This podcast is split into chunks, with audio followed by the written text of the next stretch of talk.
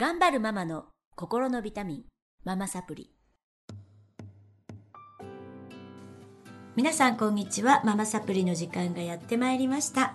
この番組は上海から世界へ、聞くだけでママが笑顔になるママサプリをお届けしてまいります。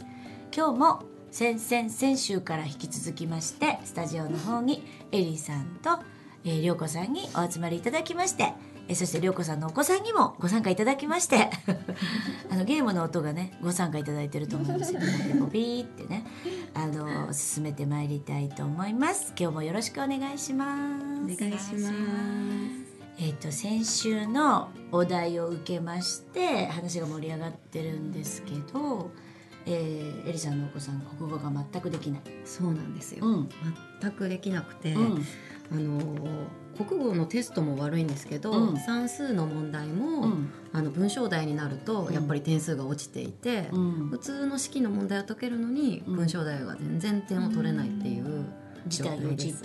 陥ってます、はい、どうすればいいか。涼子さんのとこもですか？あ、そうですね。うちは比較的テストは大丈夫なんですけど、褒めてあげてくださいね本を読んでくれなくて、漫画はよく読むんです。いいです、いいです。そう、それに私はちょっと不満を感じてまたね、漫画から本に絶対発展します。うちがそうでした。うちすっごい漫画与えてたんですね。コロコロコミックも、定期的に撮ってたし、でなんか中学生ぐらいのお兄ちゃんがくれる、あ、違う、お父さんが読んでるジャンプを回してくれてたので、中学生のお兄ちゃんはジャンプ読んでて、そしたら小学生の子たちも読んで、ちょっとジャンプの内容早いかなって思ったりしてたんですけど、まあコロコロコミックはすごい3人で回し読みしてたし、買ってほしいっていう漫画は全部買ってました。大人買いだからめちゃめちゃ漫画あるの。遊びにおいでっつってある、すごいある。だから、なんだか知らないけどそれは自由にしてたので、日本帰ると、小さいバッグを持ってるんですけど、みんなね、そこに漫画がパンパンに溜まって「あんたそれどうしたの?」って言ったら「あそこの本屋で買ってきた」とか、自由に買っててちょっとこれ教育上どうだのと思ってましたが、今どうなったかというと、めっちゃ小説読みますね。めっちゃ読みます、全員。お兄ちゃんに至ってはすごいの読んでて、文学賞、文芸賞っていうのを昔のヘルマン・ヘッセの車輪とか、車輪だっけ、ごめんなさい、私も本読んでなかった。そういえばわだちだっけ、なんか忘れちゃったけど、なんかとにかく、うちの主人とお兄ちゃんが、じゃああれ読んだかあれ読んだかっていうのをやり取りしたら、パパの方が負けちゃうぐらい読んでるですね。でこれ教えてないですし、読めとも言ってないですし、どういうことが起こっているかというと、先週もお話ししたように、好きなことを極める、集中して極めると全部つながってるんですね。遊びじゃないんですよ。全部学びにつながってます。だから、それをやるためにこう読んでいくし、それが好奇心なんですよね。で読んでみたいっていう気持ちになったり、漫画の中にも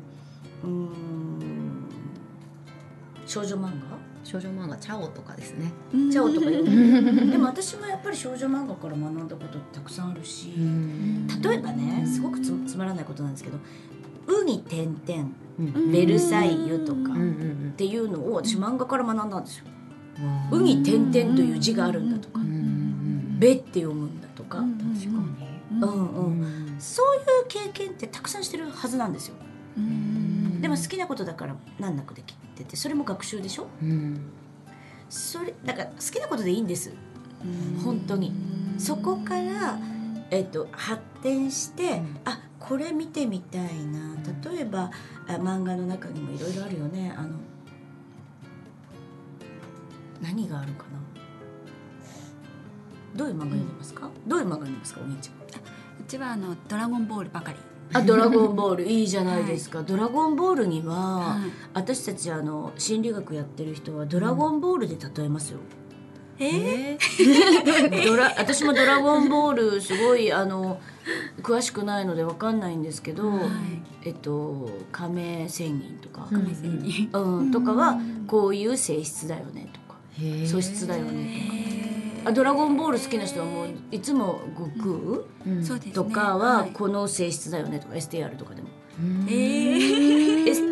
ドラゴンボールで例えます。だから心理学のすごいキャラをすごい表してるのがドラゴンボールって言われてるし、うん、あとはなんていうのかな、その時代背景とかそういうのも学んでるし、そこに強くなるし、歴史とかにね強くなったりしますし、学びのフォークなんですよ漫画って。だから全然いいです。そうなんですね、漫画から入らせてあげてください。あと漢字も学ぶよ。ルビ振ってるでしょ。あ、確かに。だから漫画いっぱい読んでる子って漢字結構知ってますよね。それでいいです。で書けるようになればそれでいいから、どんどん推奨してあげてほしいと思うんですね。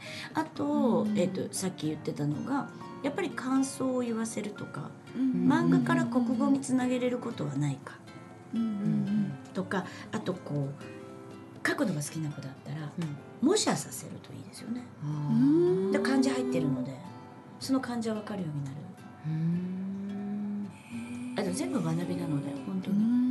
で今読んでるの何なの、どういう話なの、感想を言ってって言うとなんか勉強になるけど、どんな話お母さん聞かせてって言って話すでしょ、でやっぱまとまりないかったら、ちょっとわからない、まとめて、要点まとめてとか言わせると感想文が上手になります。あ、でしょ。だってそうでしょ。だから何でも学びなのよ。ゲームもそうだし、でゲームも感想言わせてって言ったら国語に強い子になります。でどういう話かいつまんで、私は必ず映画とか見た後、私は見に行ってないので、どういう話って感想を言ってって言って、お母さんに教えてって言って感想言わせようにしてますけど、でもちょっとまとえない時はちょっと分かりにくいって言って、結局どういう話なのって3人に言わせると、1人の子がすごく要領よく言いました、勉強だよね、何でも勉強ですよ。だから毛嫌いする必要は何もないと思います。どうですか？そうですね。確かに漢字には強くなってるなって実感してます。習ってない漢字、俺書けるよとか、俺読めるよとか嬉しそうに言ったりとか。それ褒めてあげてる？もったいない。そうなんですね。それ漫画からでしょとか言わない。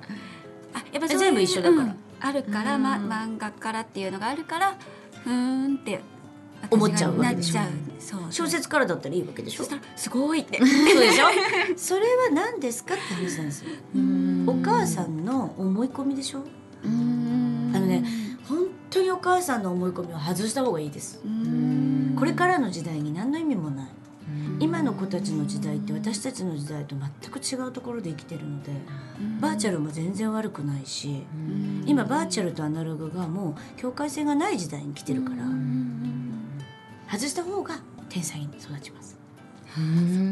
そうなんだね。はい、ということで手厳しいところでちょっと今日は終わりにしたいと思います。